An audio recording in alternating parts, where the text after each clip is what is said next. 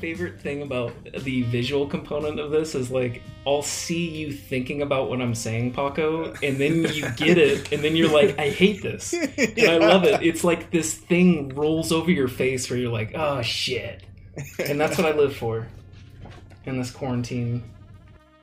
Oh, Lord! Do we have the strength to carry on this mighty task in one night? Or are we just jerking off? Amen.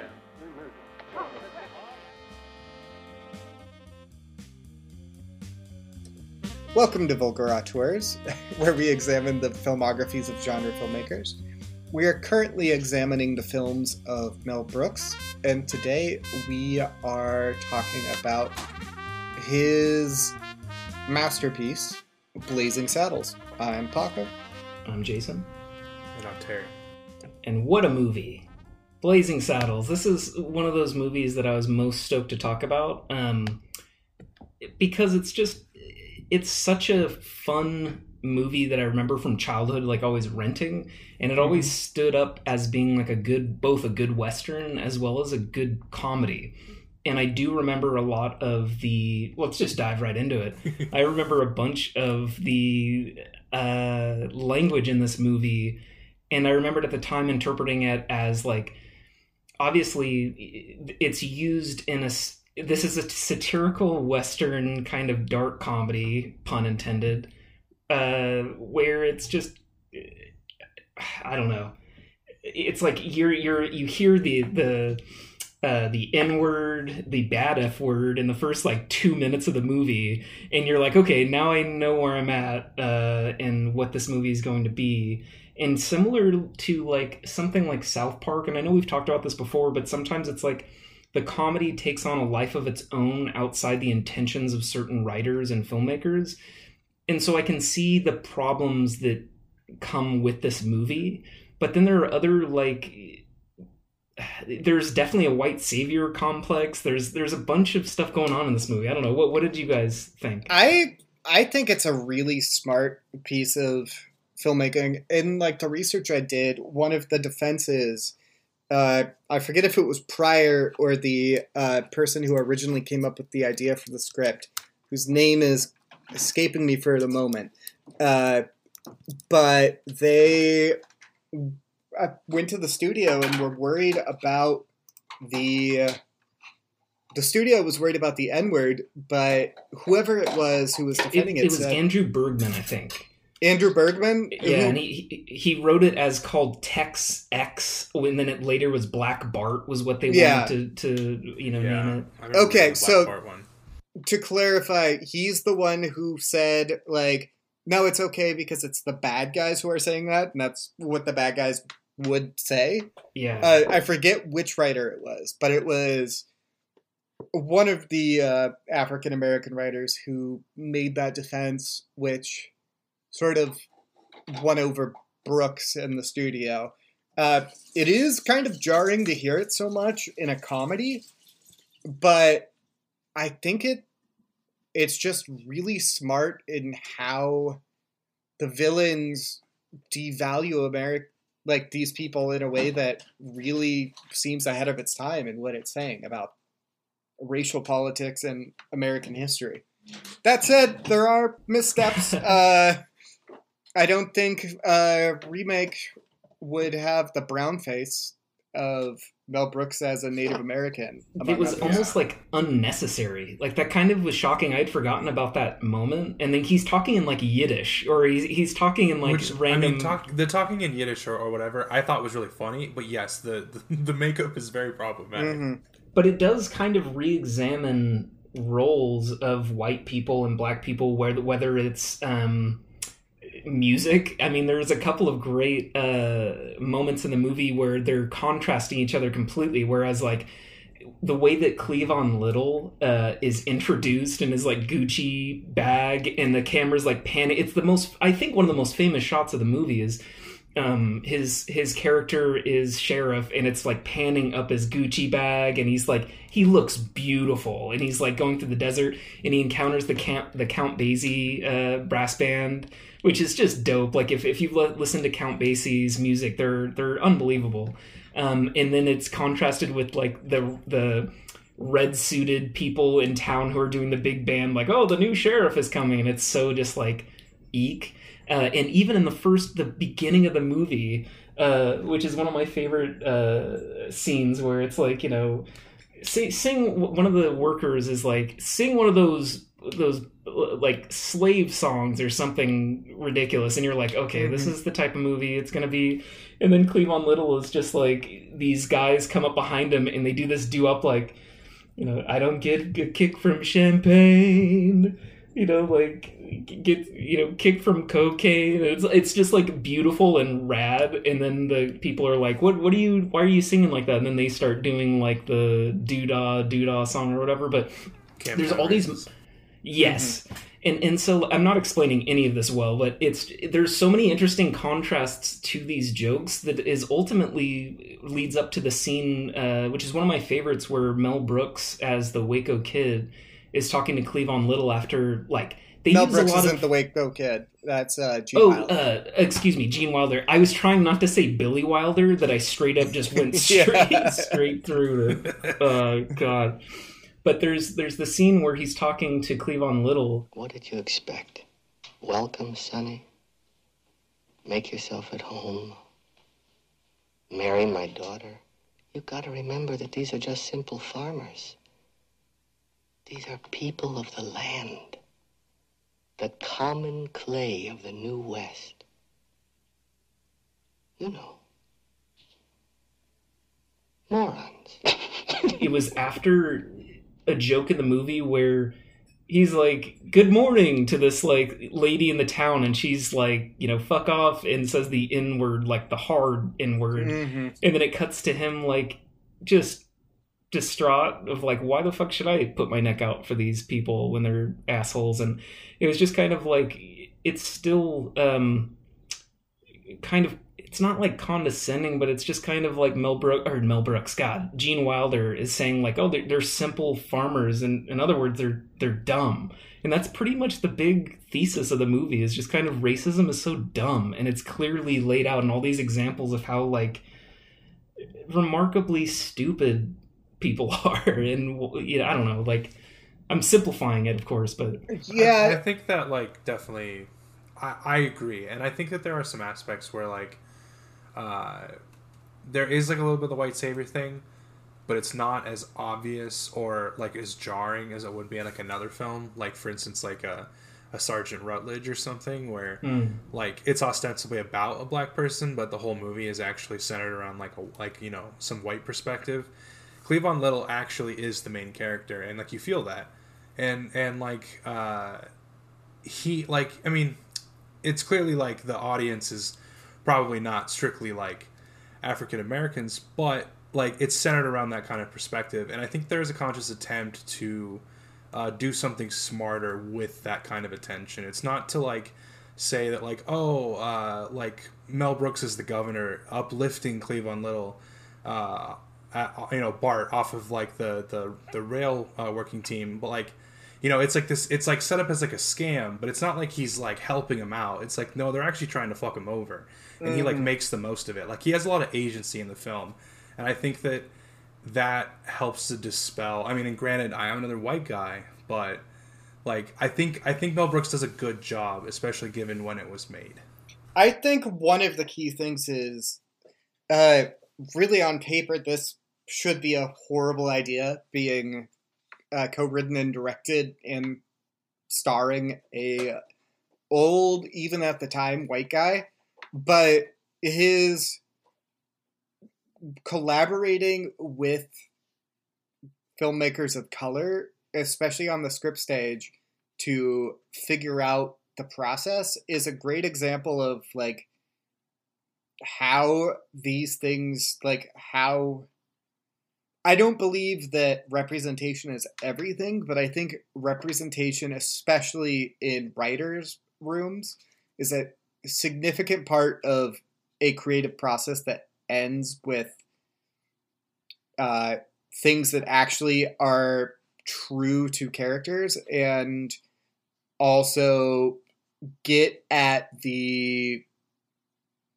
structural problems, at least in this movie, of God damn, cut this all out. I completely lost my No. train of thought. No, I mean it, it, points out the barriers of that this character faces that are different than whatever anyone else is facing. Like he Yeah. is constantly like made to feel sm- he doesn't feel small.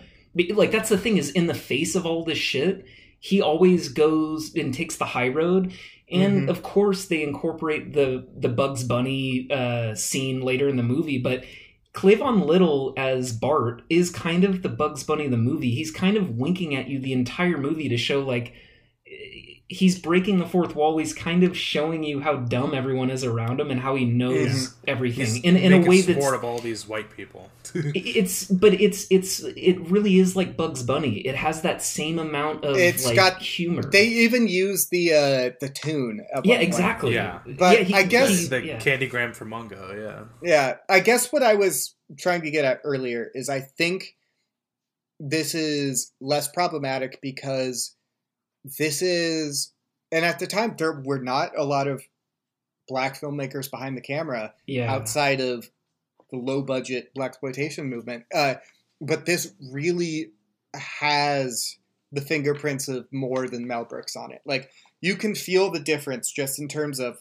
the producers, the Twelve Chairs, and this There's a The big style- difference. the style of comedy feels like it's a writer's room that apparently was very, very heated.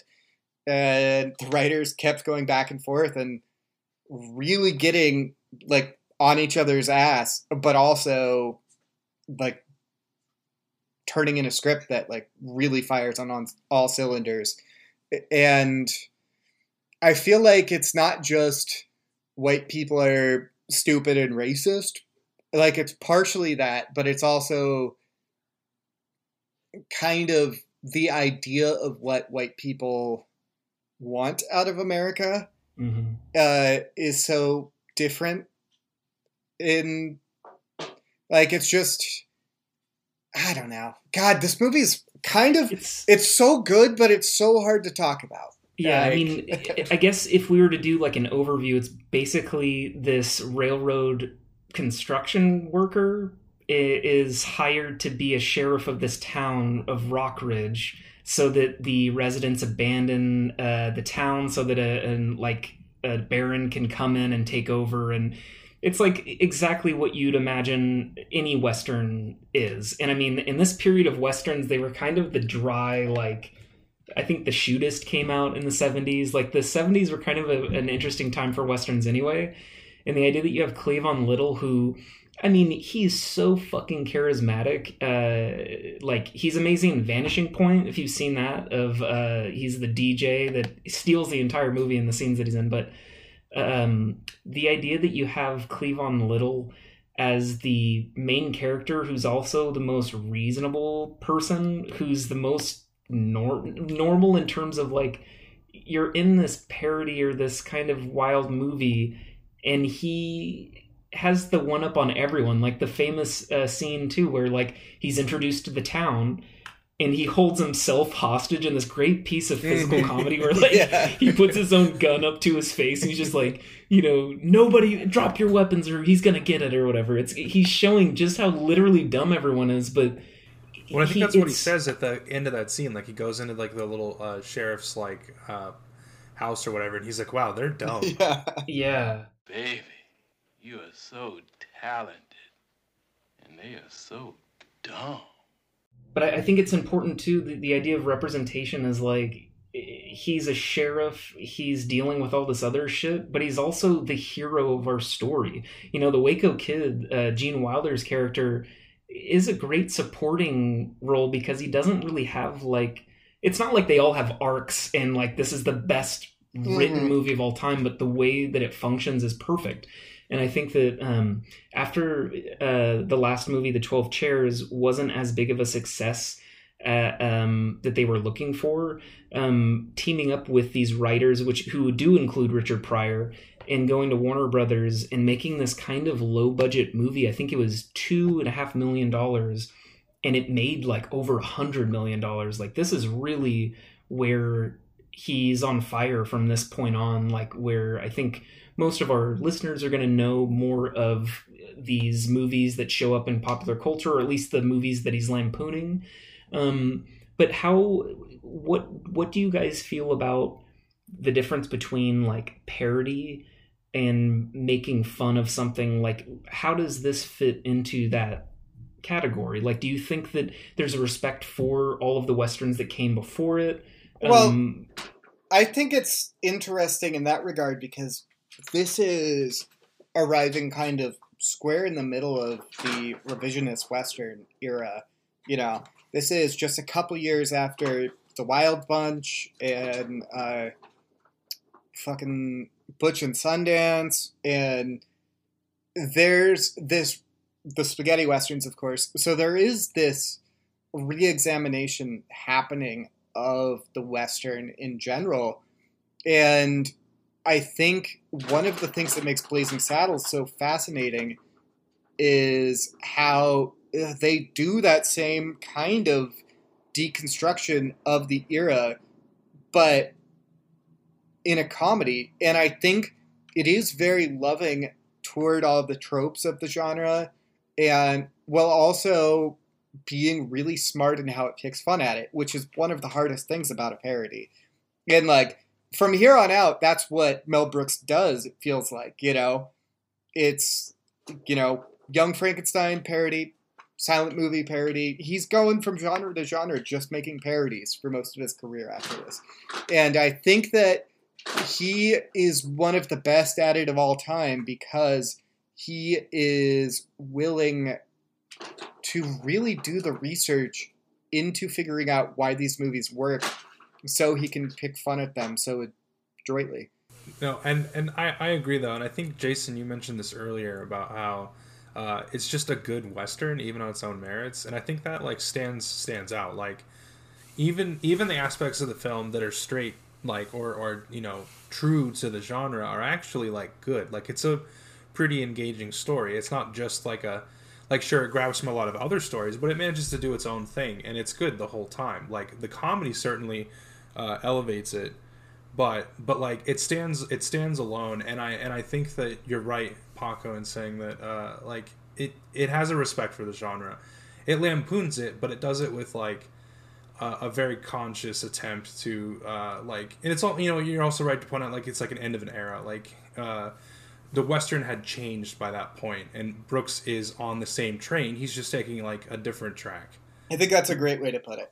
totally I really want to shout out one of my favorite things, something that blew my mind as a kid watching this movie that I didn't realize like movies could do, which is the soundstage uh, battle at the end, yeah where like Yeah. it just invades other movies and Oh, then love invades L.A. Uh, period. It's just so gonzo and so like anarchic with the comedy. Like it does feel like something a Looney Tune would do. Well, and, I, And- and I feel like it really works in this film because, like, we talked about it before, where there's like a, a brief attempt in the producers to break the fourth wall, Mhm. but like when that happens, it's a little bit more like the kind of Shakespearean thing, where it's like addressing like you know like like a play audience, like a very a smaller one.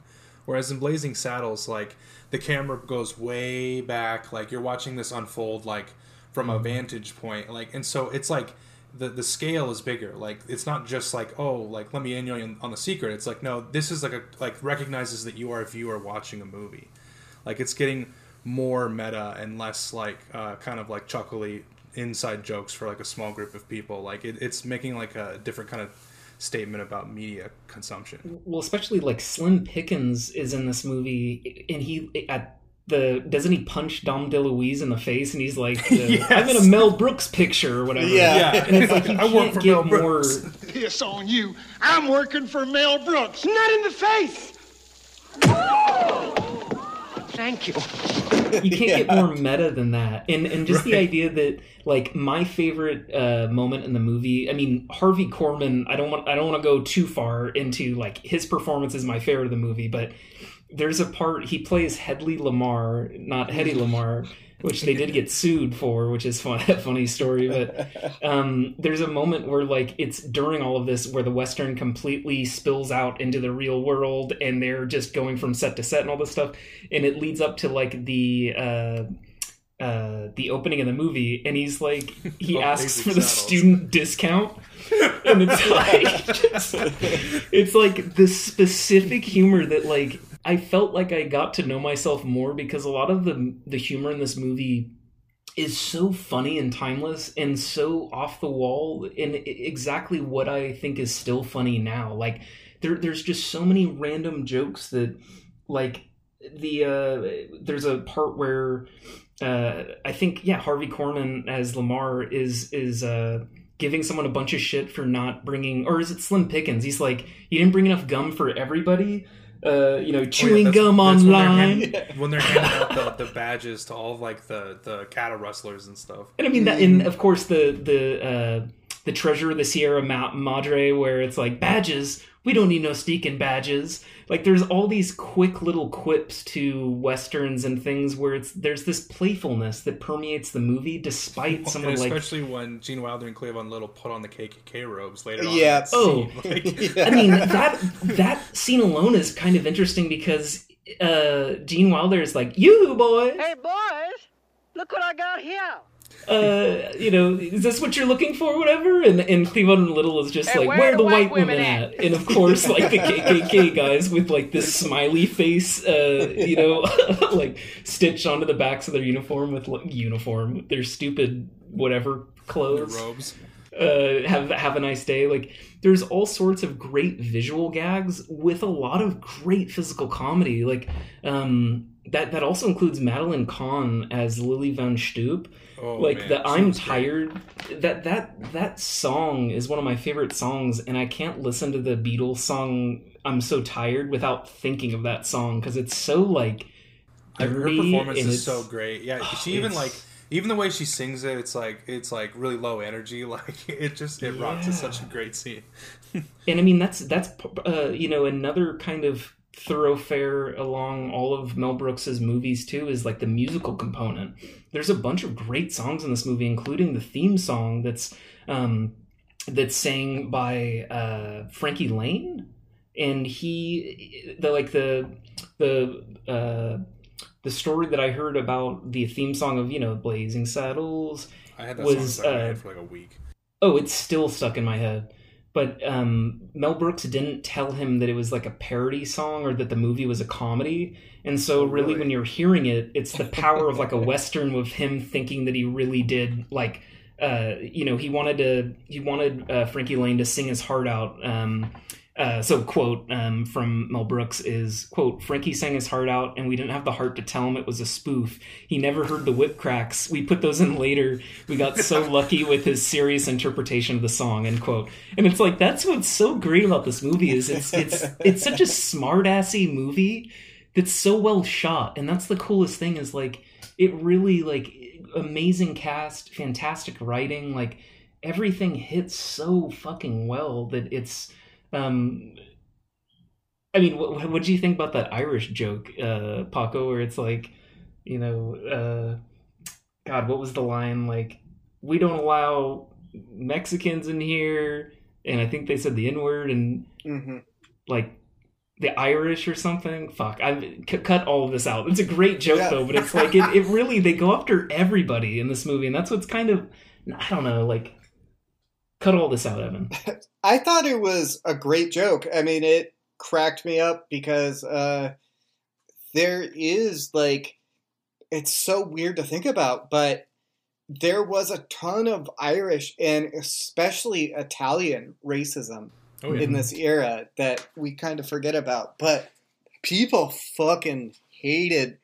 By like the time this movie was around, it was more the Italians, uh, but they were just as racist, and it was. Uh, it's just like a funny little aside to like think of you know like Mexicans and African Americans and just like the people of Boston all being considered on the same level in society when we all know Irish Americans, especially Irish Americans from Boston, deserve to be on the lowest rung of society. Like, um, I mean, I don't I'm- know if you've met anyone Boston's a terrible Boston. place. It's, Yeah. it's a terrible place. The rest of the Irish Americans are okay, though. I guess maybe. Well, I- I think that's that's what's kind of endearing about this movie is that uh, Mel Brooks prides himself on the fact that like a lot of Jews made this western, which is kind of uh, an interesting, uh, you know, anecdote from him, in that he really wanted to set, like he wanted a movie set in 1874, but more like 1974 in terms of tone, and I think that's what Right. what comes across really well is that like it's just like this is a throwback to classic Hollywood as well, of like just the studio system and a big Western genre and Well, all and of I, the and big I think sets. they and they use the sets from the Magnificent Seven, right? I think they Oh. did use some of those. I think Yeah, read like that like somewhere. like the the town was what was uh, the town from Magnificent Seven. But one of the things is this movie almost doesn't feel like it's from 1974. It feels more recent than that. Like the comedy still feels edgy and groundbreaking almost 50 years on. It's Oh, true. yeah. And In in the beginning, where they where they hang the guy and the horse, like it's little little like sight gags and stuff that like are hilarious. They're still funny, and it like it's that's even edgy by modern standards. well, like that that executioner character is kind of Monty Python esque of like, Mhm. oh, this is from the Doctor Gillespie killings, and he kisses him in the in his wheelchair. It's Yeah. like it's so. So when they have to like make an appointment for an execution, he's like, I couldn't possibly fit him in until Thursday. Yeah. it's like it's such an absurd comedy and it's it's it's really interesting because Richard Pryor was who Mel Brooks wanted in uh, the Bart role and Mhm. I kind of think and I do like Richard Pryor but I think Cleavon Little is so perfect because for one he's beautiful and like he has so much charisma that he really gives Gene Wilder a run for his money. Like I could have watched multiple movies with the two of them in it because they It's- they roll off each other well. They support each other's comedy. movie if it's Yeah. Richard Pryor. Like yeah, definitely. I love Richard Pryor, and I don't know. Like, I can't imagine it not being little. Like, Pryor, I feel like would be more knowing in a way that could work with kind of the Looney Tunes energy, but Cleavon Little has almost kind of like an everyman innocence to him that I feel like Pryor's almost too sassy for, you know? Like, I mean, it, it depends. Like I'm, I'm, I'm thinking like Stir Crazy, like which also has, uh, Hmm. Yeah, Gene uh, Wilder. Wilder, and and like Which they it- worked together a bunch, you know, in yeah, the seventies and it's eighties. really Mm. funny. But I agree, Little is the right person for the role. It's you can't help thinking like what a Pryor as Bart would be like. But I do think that that like and, and especially the way that Gene Wilder and and Cleavon Little play off of each other, like like that first scene when they meet and Gene Wilder just like Mm-hmm. pounds whiskey and he's like, "How about you have some food?" And he's like, "No, food makes me sick." Like, yeah. You know, it wasn't they're- supposed to be Gene Wilder either, right? really? They cast uh fuck who was it? Uh they cast uh the, the cut this out Gig Young uh, who was supposed to do it who he was like a dramatic actor but they hired him in part because he was like a famous alcoholic and they uh they thought he would like know the role but he ended up going into alcohol withdrawal on the first day of sh- like filming and throwing up everywhere Well, now I feel bad So- laughing. yeah uh, so he went to rehab and mel brooks called gene wilder panicking and wilder was kind of like okay i'll come do it and it's just i can't imagine even more than little i can't imagine anyone else in the role No, he nails it. It's so good. Yeah. And it feels like he's evolved a lot as a performer just between the producers in this. Like it's Mhm. only been a few years, but and it's a very different kind of character, but there's just such a confidence in how he delivers I was everything say, in this movie. The definitely you can see the confidence, and like not just because uh, he's a more confident character, but also like you can feel his confidence as a performer. hmm Well, I mean, you were talking about his introduction, and I think that's a perfect place to to really get into it with Gene Wilder. Is like, for one, he's like hanging upside down, and they have that discussion where he's just like, "Are we black?" and I must be awake or whatever. Yeah. It's just like, Are we awake? We're not sure. Are we black? Yes, we are. Then we're awake. But we're very puzzled. I think I'd better straighten myself out. Need any help? Oh, all I can get. yeah. but, but it's also like there's an amazing medium shot where it's Gene Wilder. Ta- it's them them talking, and then it's um you know uh, Bart is like, "What's your name?" My name's Jim, but most people call me Jim. Jim. just like like that's my favorite humor because it's so like deadpan and it's like you know he just he he tickles all my bells. And i don't even know if that's a Mhm. phrase but it should be. Like he he's such a good um yeah like he's such a good uh actor that it takes a good actor to deliver comedy. And i think that's what cleavon little and gene wilder do great together is like they can hold a scene and create different types of tension until the joke happens and then it frees the tension and you're i don't know i i, I can't i can't uh articulate it well but i mean hey this movie i think introduced farts to cinema which is great the farting circle the circle farts scene They're all eating beans. um, everywhere I was reading was saying that that was where the first fart scene happened. And there's a great interview with Mel Brooks where he's talking about, for one, Mel Brooks butted heads with all of the producers and the studio who did not think that this movie would work. And they had a bunch of conflicts about a lot of the content, all the language, and everything. Um, Mhm. And he was telling a story in this interview on YouTube of like going into the edit or maybe it was the sound mix and he was like no put the fart sounds up really loud and the person uh, was like no i mean that's gonna be it's gonna overtake the mix and stuff and mel brooks was like yeah that's the the joke and so it was like almost like the first time that we're really getting that fart comedy that would permeate the the rest the next 50 years of comedy but it's it's hysterical because it's just like it's a the of first American film. Uh, I will give you guys three guesses on who's credited as having done the first fart. Mm. I'll give you a hint. It is maybe the last director you will expect. Ingmar Bergman. G- You're on the right track. Okay. All right. Wait, Godard didn't he? not quite. A lot?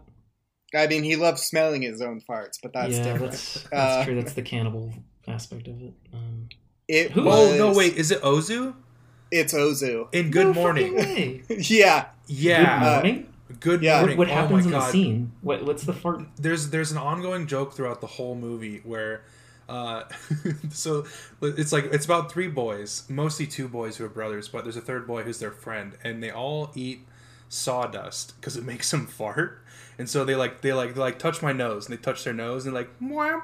and there's like a little fart noise and one of the boys each time he tries to do it he shits his pants and he has to go home and change his pants Like, dude it is one of the most charming films i have ever seen it is so funny and it's like and it's also this like, yeah dude it's, Yeah, and it's it's like Then you Tokyo Story guy. that breaks Yeah. my yes heart, and then no you have no but that's the, thing it's like a really fart. biting satire of consumerism in japan because like the little boys like they want a television so they can watch sumo wrestling and their father's like no this isn't traditional like and and so they they they go on strike and they just stop speaking to their family until they buy him a television like it's But such yeah, a delightful fuck little yeah. film Well, it's just first fart credited to the director of Tokyo Story. yeah, fuck yeah. that leads dope. movie. That's that rocks i'm so glad i guessed that right before you told us yeah. Yeah, that's awesome. okay sorry we don't have to talk about ozu on the on the vulgar No, let's do it. Let's dive in. I love Ozu. I don't. I have to check that out. anyway though Yeah, so uh, Uh, But the that scene is fucking incredible. It- It's funny that about knowing about the mix now because it is really loud. It's like the scene starts and it's just like whoa.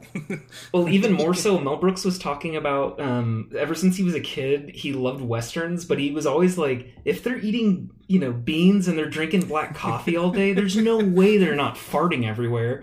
And um, I just, I think that's so like, it, just cute.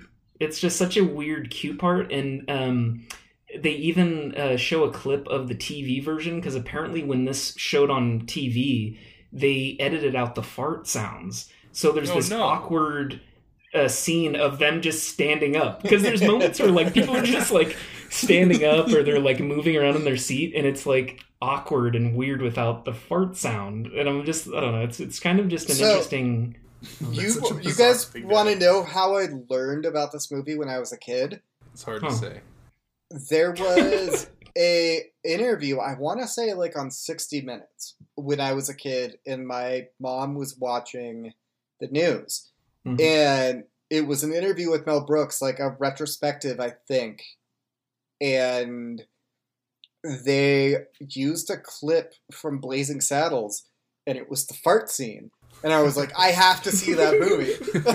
Of Like, yeah I mean, I remember seeing it for the first time and rewinding it multiple times because I couldn't stop laughing so much. Like, It's funny that scene doesn't hit as hard for me as No. an adult. well, but it's not going to though. Like, we we find the other jokes that are like more culturally appropriate, or not appropriate, but like culturally relevant, I should say.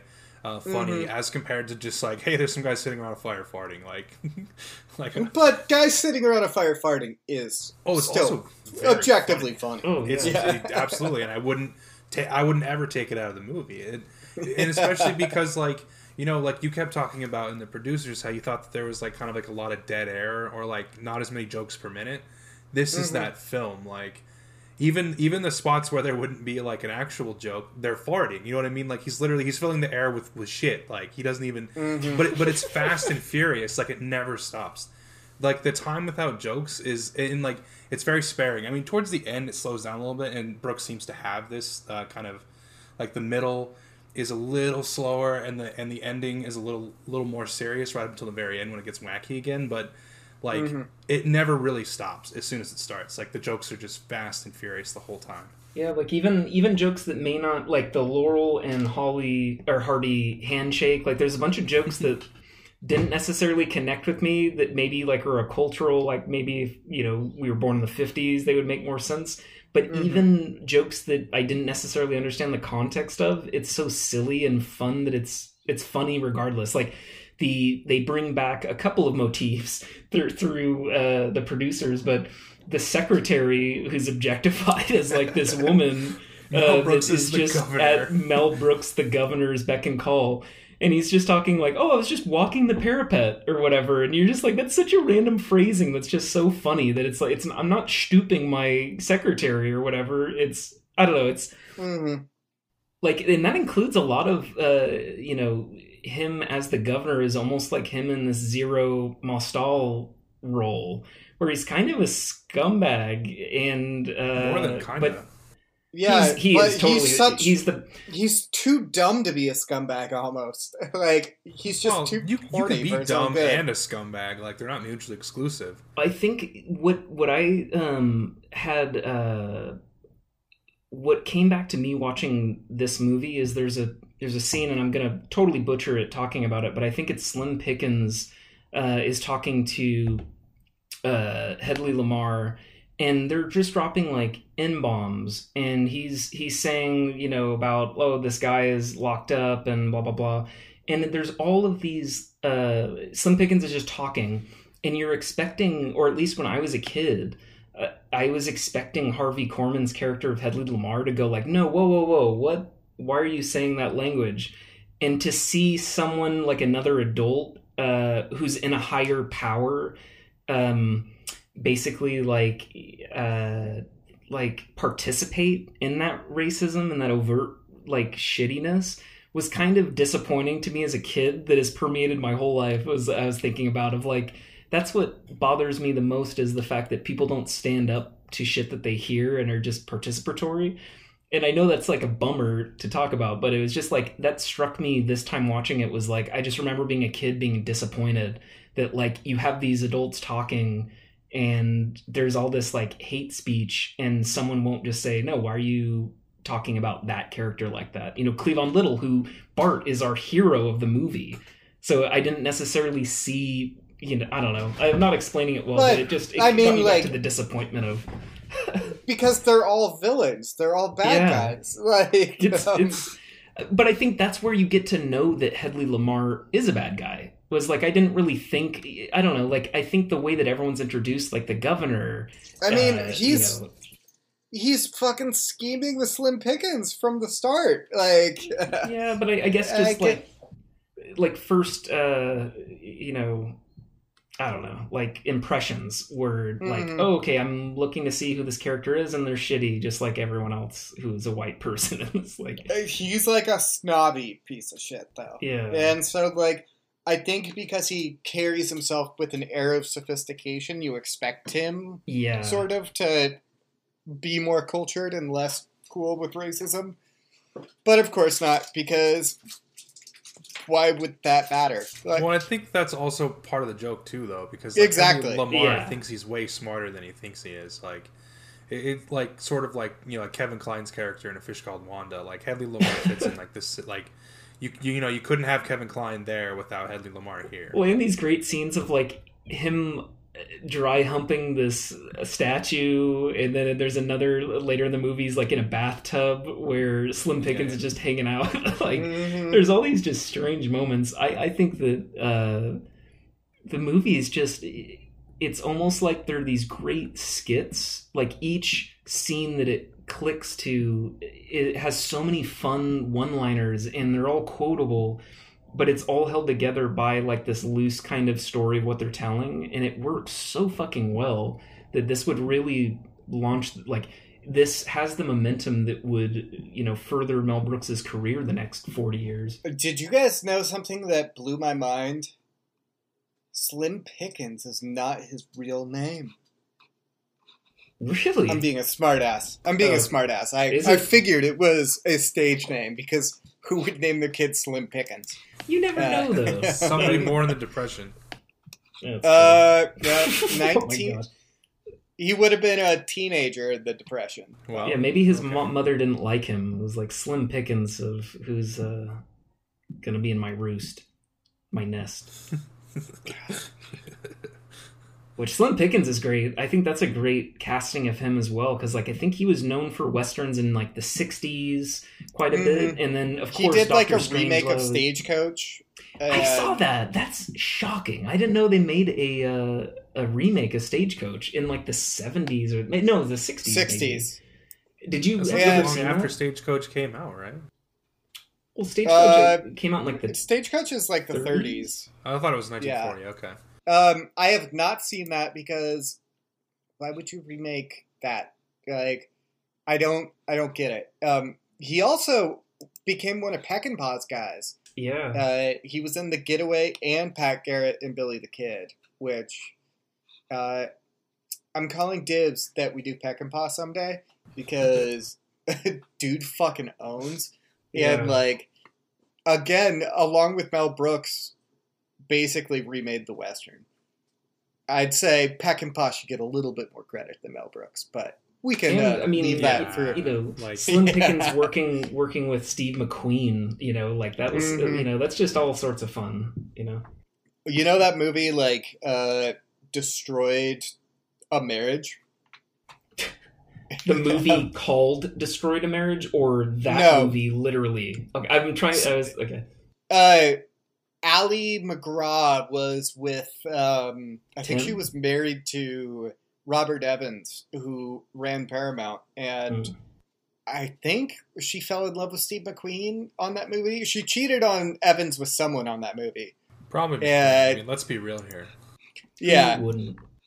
and it basically started like this huge feud between uh, people. Anyways, that again is for our Peckinpah podcast, which we Oh, will yeah. do We're in gonna- we're approximately peck and paw through all that 2045. Yeah. I can't wait And to watch the gossip. Wild Bunch again. Ooh la la, peck and paw. Yeah.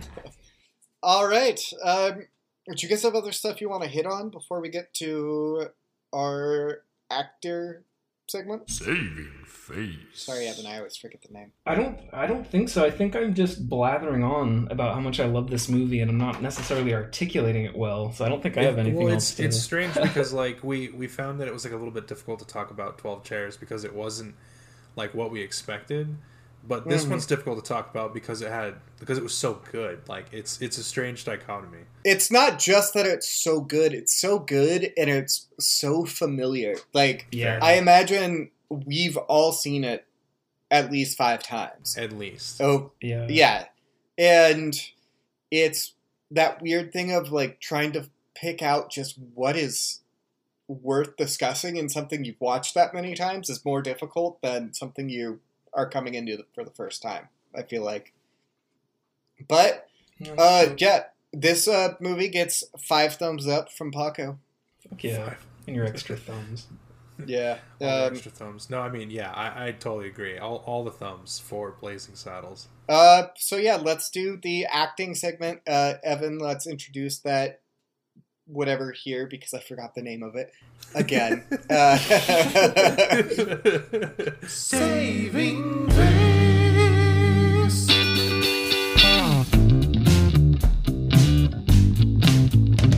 Saving face. it has been a long week, and I got my first vaccine today, so I'm a little Oh, fuck yeah. Fuck yeah. Um, as long as you're not Got Kevin. your, got your Fauci ouchie, as they say. hmm I got my Pfizer geyser. Ooh, that's Yeah. sick. That sounds bad. Like, I don't know if that's Yeah, what you dude. want. I got my Moderna Oh. placenta. yeah. oh, that's gross. Uh, All right. Um, I guess Jason, do you want to go first? Who was Sure. the performance of the movie for you? I, I I hate to be uh it's Harvey Korman as Hedley Lamarr. I, I think that his performance stands out in so many ways. Like I'm such a sucker for like the vaudevillian like let me hang on every word and and uh, pronunciate or enunciate and ex, ex, put accents on every like the way he talks is beautiful and that's what sells all of his jokes including the one that's like it's i think my favorite joke in the movie and the one that uh this this time we were watching i, I rewound a couple of times because it, it literally just cracks me up is when he's like looking outside and he he puts in like a candy a piece of candy in his mouth and he starts doing this like maniacal laughter and he chokes on the candy while he's like laughing hysterically and he he It's so like he does this heimlich thing and, and coughs it up spits it out and then he acts like nothing happened and walks out of frame. And like that's my favorite type of comedy is like this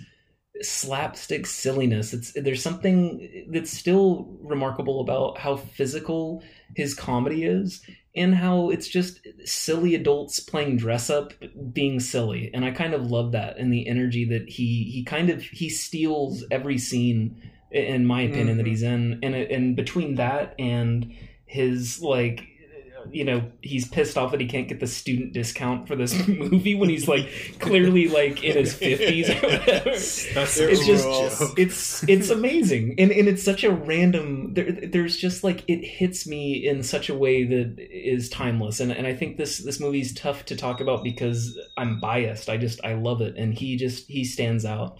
Uh, uh, um what do you, what do you think Terry? Who's who stood out for you or what what performance did you really dig the most I mean, I I also like Korman a lot, but I kind of have to I kind of have to give it to Cleavon Little as Bart.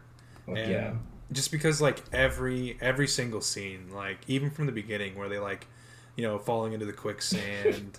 And they like toss the rope in to pull out the the mon- The cart. the cart Yeah. You know, of the people. that's the that's the best. It's it. I watched this with my girlfriend, and she had never seen a Mel Brooks movie, and didn't really necessarily know that this was a parody. So it was so interesting watching Okay. it with her from her perspective because there's so much humor that's really like I didn't think that she knew what to expect, and of course I wasn't explaining it correctly, but uh, it's just with Cleavon Little, he's the hero of the movie who has that Bugs Bunny vibe where he knows more than everyone, and no matter how stupid everyone is around him, you know that he's going to get out of it and that he's Mhm. going to live to uh, see another adventure. Like there's something transcendent about his performance that isn't just like a two-dimensional character. Like Yeah. there's something really smart about the way that he plays Bart. And that's what makes like again in the first 10 minutes of the movie he brings down the whole house like you know um sir uh, uh just so you know I'm Du- my grandmother was Dutch you know like uh, Yeah. there's just there's so many like, just funny scenes that he sells completely that I, I I really don't know if they would work as well on the script versus the way that he performs it. So I, I totally totally get you. Yeah, no, Terry. I just I, I love every little bit of it. And even at the very very end, they like him and Gene Wilder walk off into the sunset, and then they like get off their horses and get into the car. Yeah, it's, it's just so good. It never lets up. And Cleavon Little is like from the beginning to the end is a riot. I just think he's hilarious. Oh yeah. yeah, he's my choice as well. Uh, you pretty much summed up everything I have had to say. I just think he also has such a good. He manages the tone of the movie so well, and that's such a hard thing for a performer Yeah. to do. Is balance so many tones while also keeping like the drama even of a comedy like you have to keep that pathos going uh afloat while also having razor sharp comedic timing and Mhm. dude should have got more movies he was like he's just a fucking mvp Yeah, I mean, he died way too young. I think he died of cancer in the early Mhm. 90s and when he was Oh, like that's too 50. And it's just like he was unbelievable. Like in the things that I've seen him in, he's he's stolen every scene. And this is kind of what makes this movie special too is that this really is like a showcase of all of his talents. He's just un- unbelievable. yeah and on that bummer note uh Uh, please remember to rate, review, subscribe, and catch us next week when we are talking Young Frankenstein. Frankenstein, Frankenstein, Frankenstein. Frankenstein, I believe it is. Uh, and we'll see you then. Or I guess we won't Yeah. see you. Cut, Uh, cut all this out, Evan. They're not going to see us. We're not going to see them. Just leave it hanging.